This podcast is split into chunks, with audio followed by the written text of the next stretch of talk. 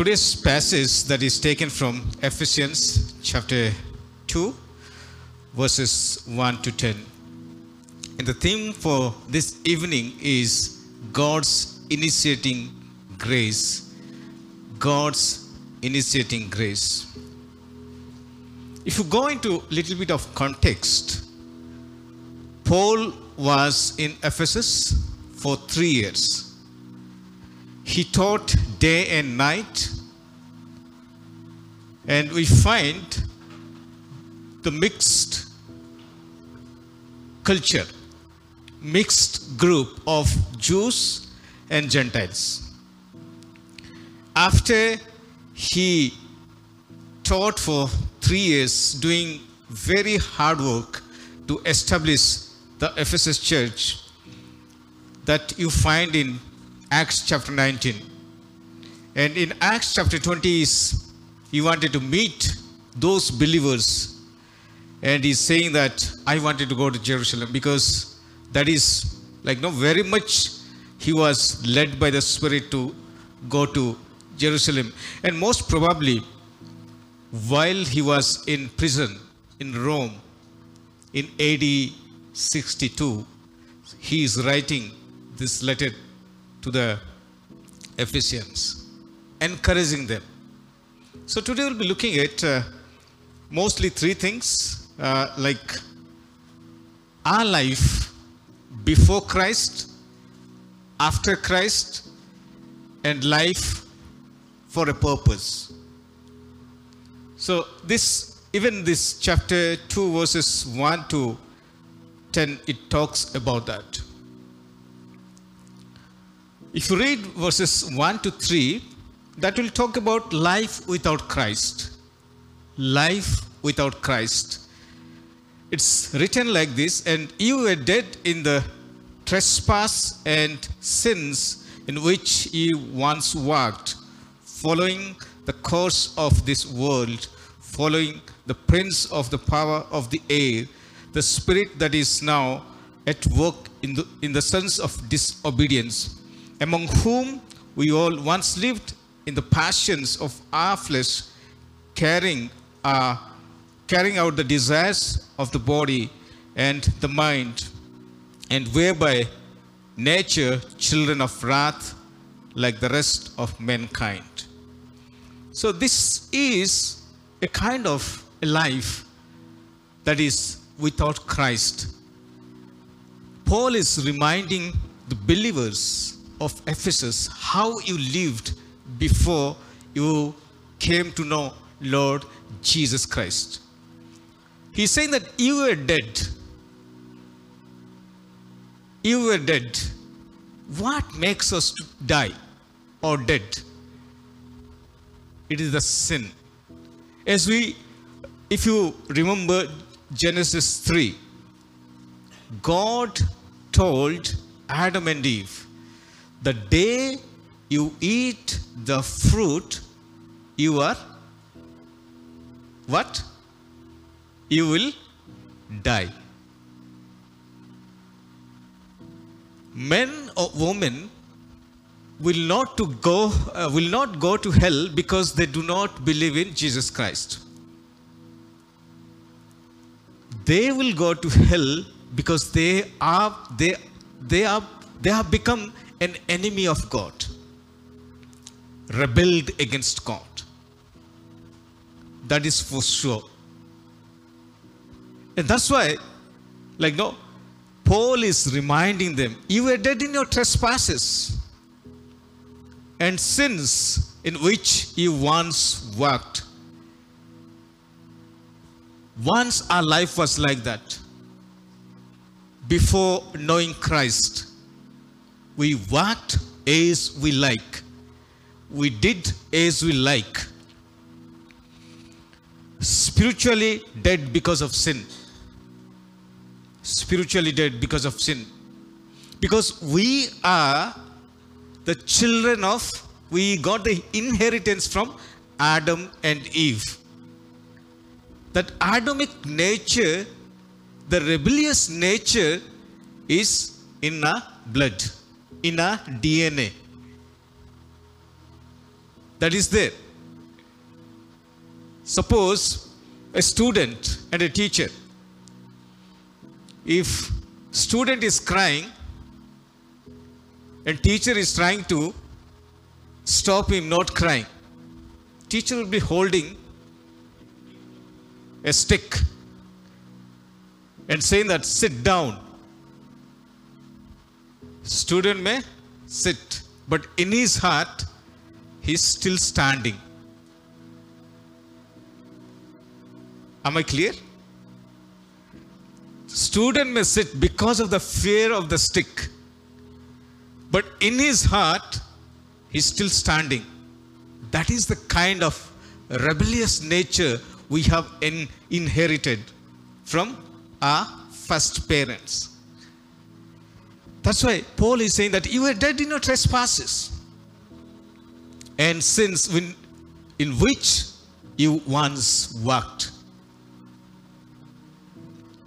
Following the course of this world, following the prince of the power of the air, the spirit that is now uh, work in the sons of disobedience. That is still at work. Because if you look at the world around, people are still in disobedience. People are still walking in the darkness. They were following the ways of destruction. Though, they know like they are dead because of their sins. Spiritually, they're dead, but still they are influenced. They're still influenced by the sin, sinful world.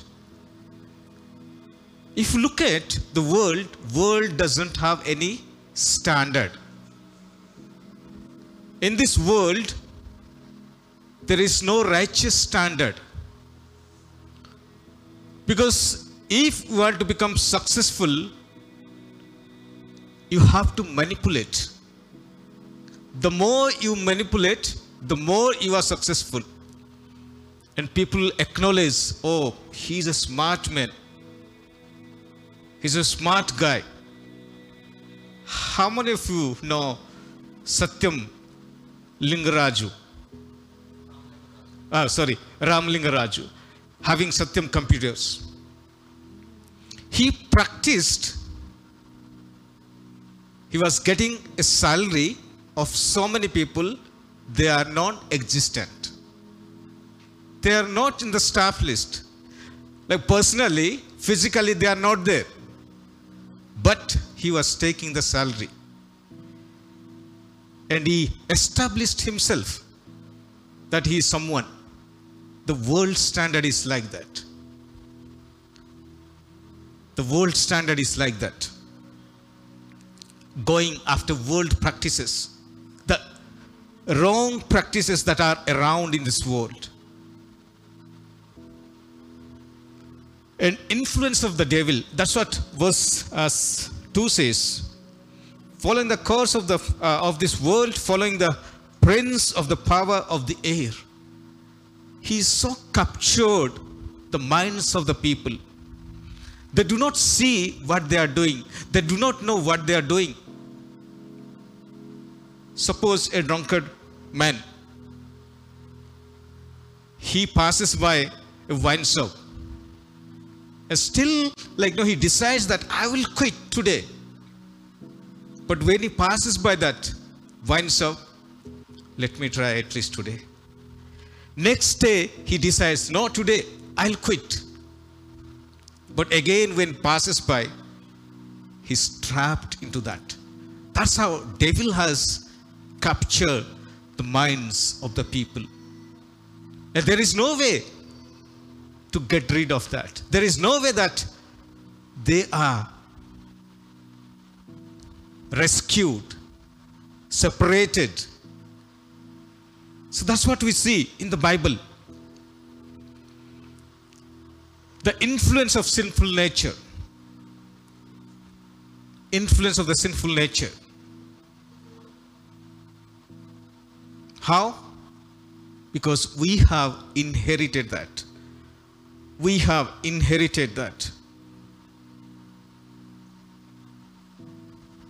And second thing is life with Christ. First, we saw that life without Christ, how it impacts in our life. We live a hopelessness, a helplessness life while we are in sin. There is no hope, there is no help. But when we come to Christ, life with Christ, that gives us hope, that leads towards hope. So if you uh, read uh, verse 4, but God, being rich in mercy, because of the great love with which He loved us, even when we were dead in our trespasses, made us alive together with Christ. I think this is what God's grace is all about. We were dead because of our sin, and there was no way out for us. Jesus died for our sins. But God, being rich in mercy, because of the, because of the great love with which He loved us, even when we were dead in our trespasses, made us alive together with Christ. How? When we come and believe in Jesus Christ, we have a hope. How do you understand grace?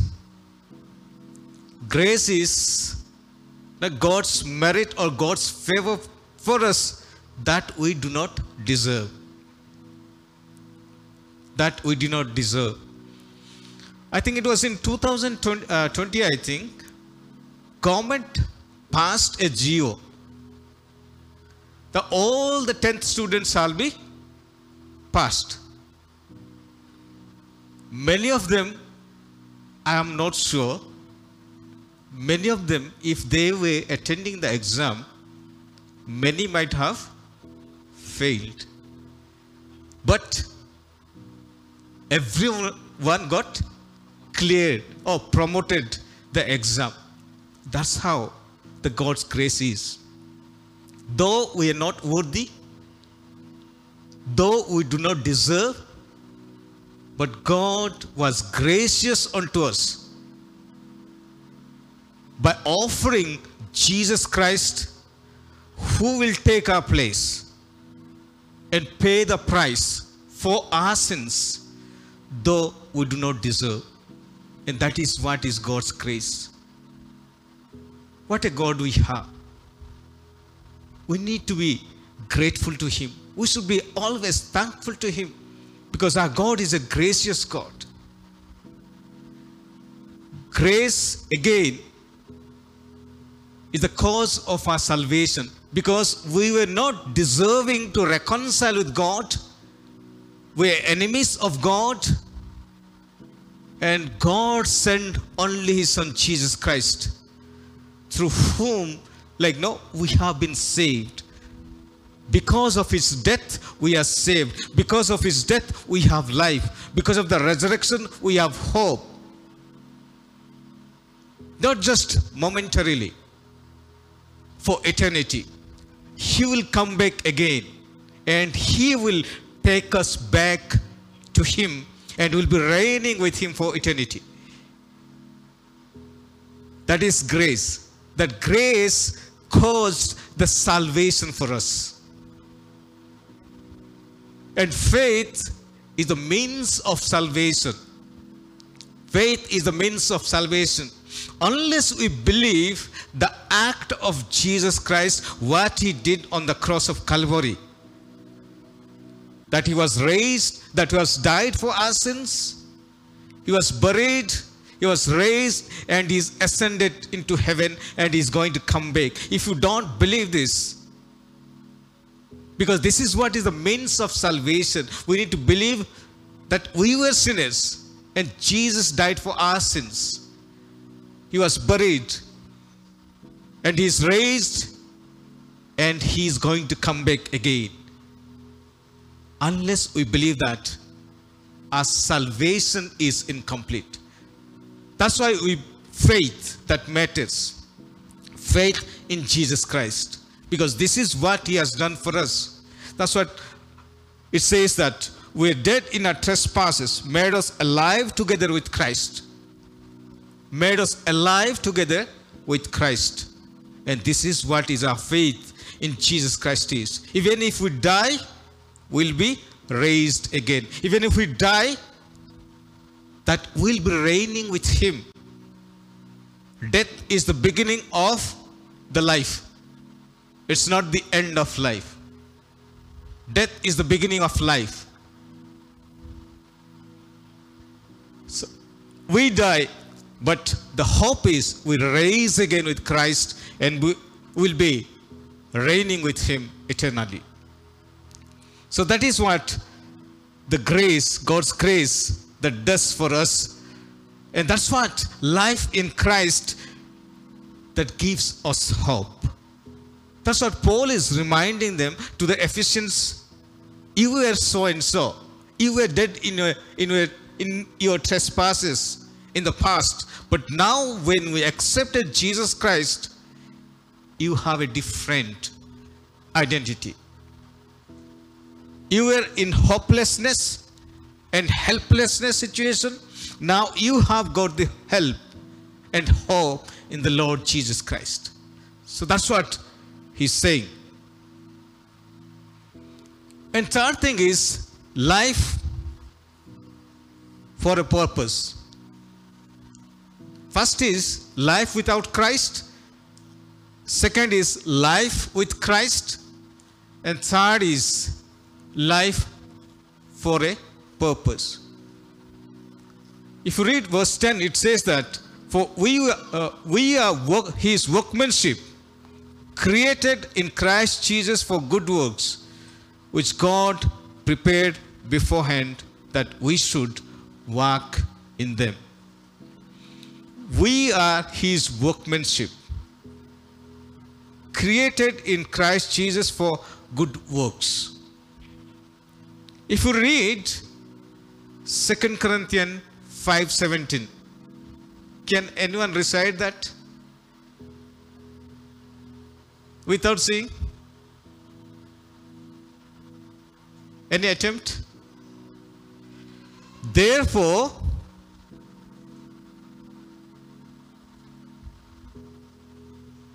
those who are in Christ, huh?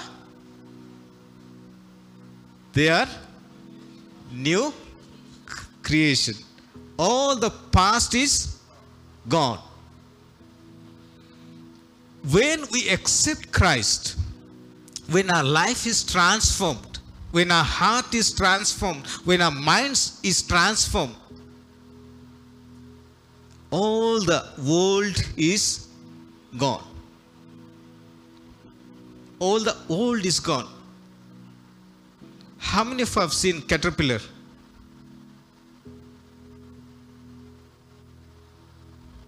How it transforms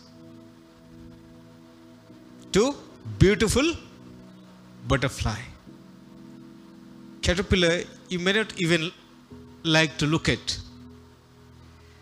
But once it is transformed, like no very colorful, very attractive butterfly. And I think our lives should be like that. Our lives should be like that. For we are His workmanship, created in Christ Jesus for good works. Many times, people are famous for bad works.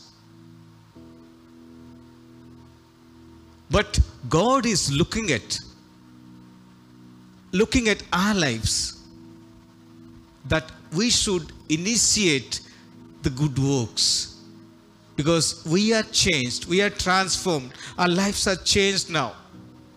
And we cannot go back to the world world work habits.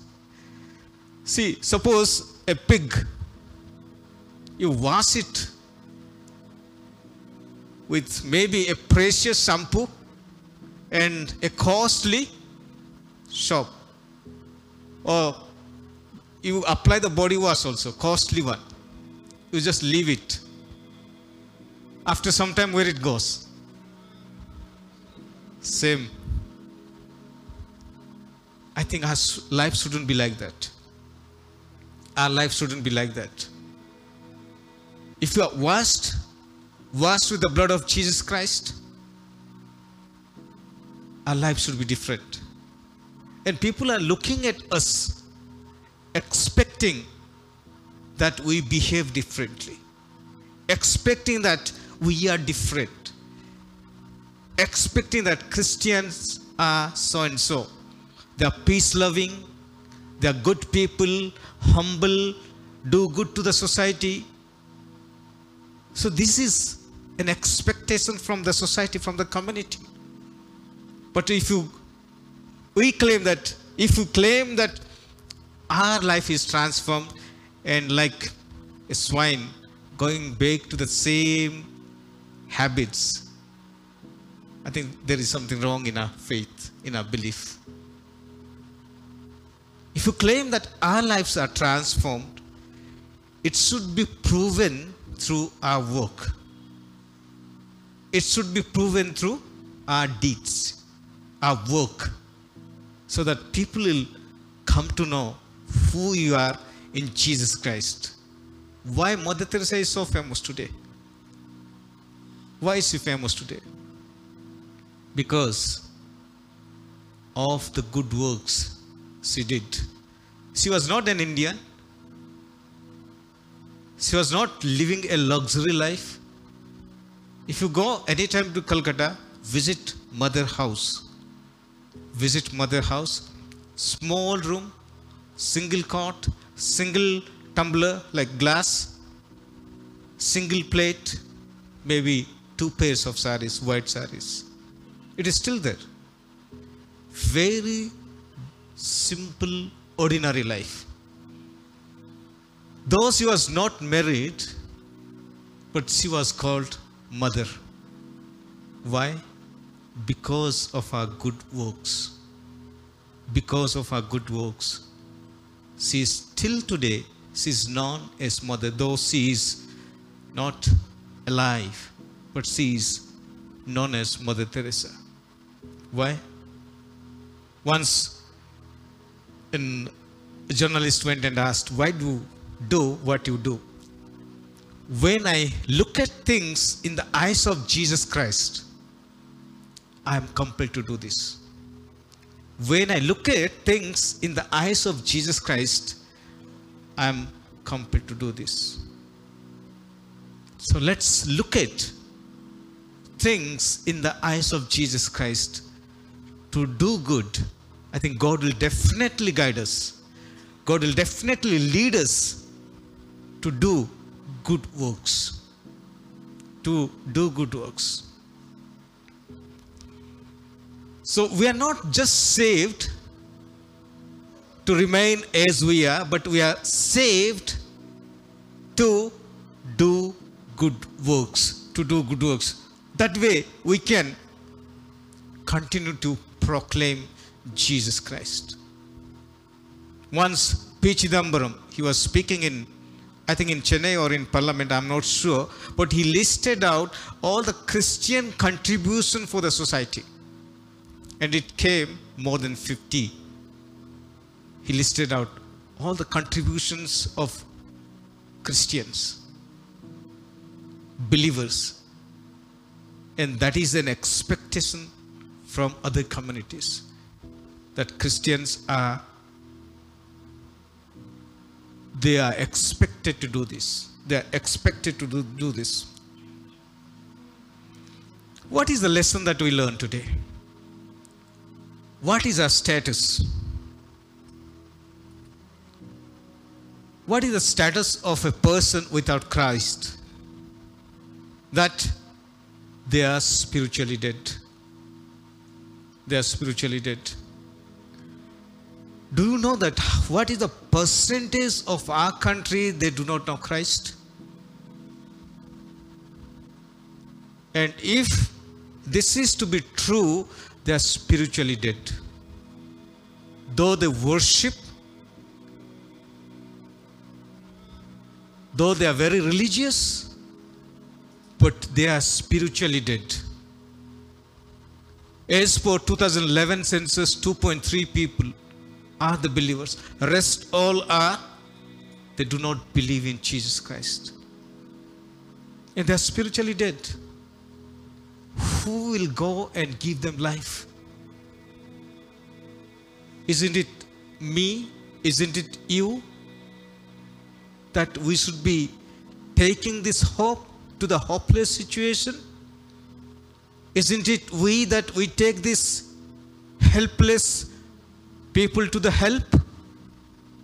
I think God has given us the responsibility that we need to be caring, taking this message to them. See, there is hope for us.